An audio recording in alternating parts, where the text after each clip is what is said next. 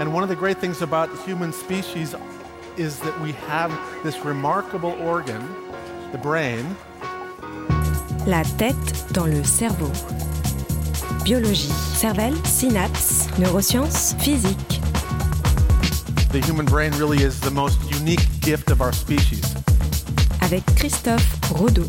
Le bonheur pourrait se trouver dans le bien-être de l'autre. La tête dans le cerveau.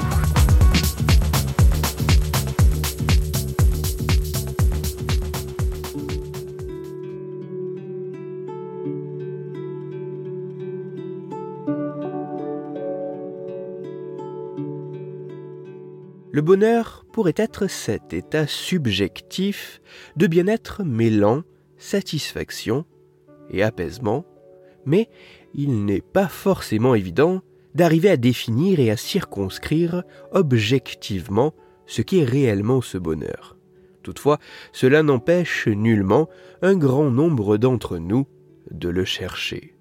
Si pour certains, cette quête les conduit vers la poursuite de la spiritualité, de la connaissance, du pouvoir ou encore de l'argent, il est intéressant de se demander si c'est réellement dans l'épanouissement personnel que se trouve la meilleure façon d'accéder au bonheur.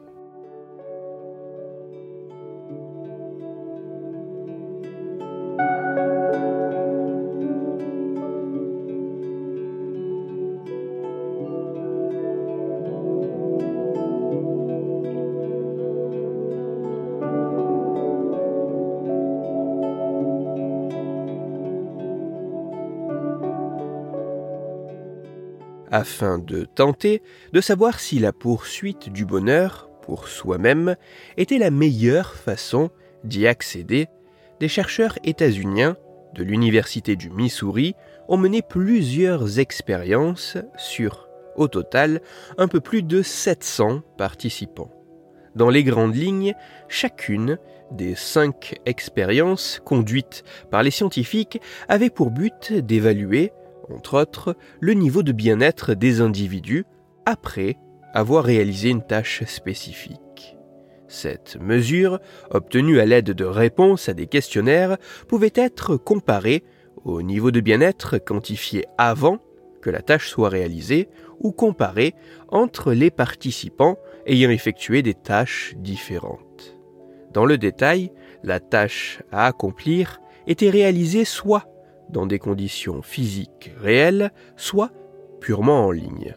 Et cette tâche pouvait être une activité effective comme écouter une musique ou faire du shopping, ou une activité plus introspective comme se remémorer un souvenir spécifique. Dernier élément très important, la tâche pouvait être directement en lien avec uniquement le participant, ou au contraire, reliée à une autre personne. Autrement dit, cette tâche pouvait permettre d'essayer de rendre directement le participant plus heureux, ou à l'inverse permettre au participant de tenter de rendre quelqu'un d'autre plus heureux. L'analyse de l'ensemble des mesures recueillies lors de ces différentes expériences révèle de très intéressants résultats.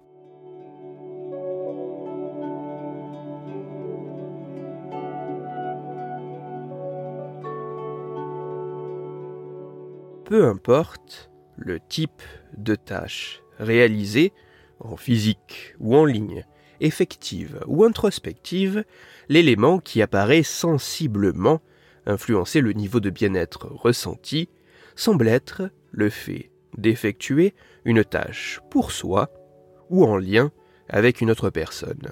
En effet, les résultats montrent qu'en moyenne, essayer de rendre quelqu'un d'autre heureux conduit significativement à un plus haut niveau de bien-être subjectif que d'essayer de se rendre soi-même plus heureux.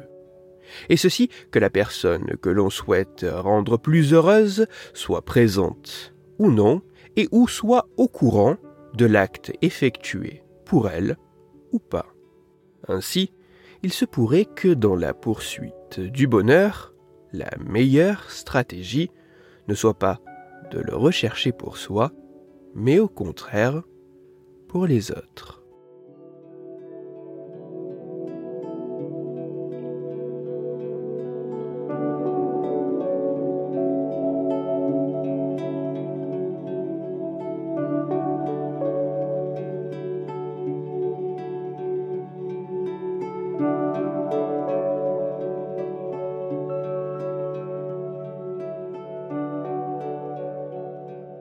Le bonheur peut se définir comme cet état hautement subjectif de bien-être mêlant satisfaction et apaisement. Si pour certains, la quête de ce bonheur passe par la poursuite de la spiritualité, de la connaissance, du pouvoir ou encore de l'argent, il se pourrait, en réalité, que le bonheur se trouve bien plus proche de nous que ce que nous pouvons le penser et dans une direction que nous ne considérons peut-être pas assez. Car il semble apparaître que la relation avec l'autre puisse nous enrichir bien plus que ce que nous pouvions l'imaginer même. Si ces résultats devront être retrouvés par d'autres chercheurs sur des individus en plus grand nombre et plus diversifiés à partir de mesures plus objectives, et même si pour l'instant ces résultats ne sont que des corrélations dont les mécanismes causaux sont encore incertains, tant quant à leur origine qu'à leur efficacité sur le long terme, il semble tout de même apparaître que rendre les autres heureux puisse avoir un impact sur notre propre bonheur. Ainsi, même si cela peut sembler assez contre-intuitif, notamment dans une société nombriliste érigeant la quête du bonheur personnel en but ultime, il semblerait que rechercher le bonheur pour les autres puisse nous rendre plus heureux que le rechercher pour nous-mêmes.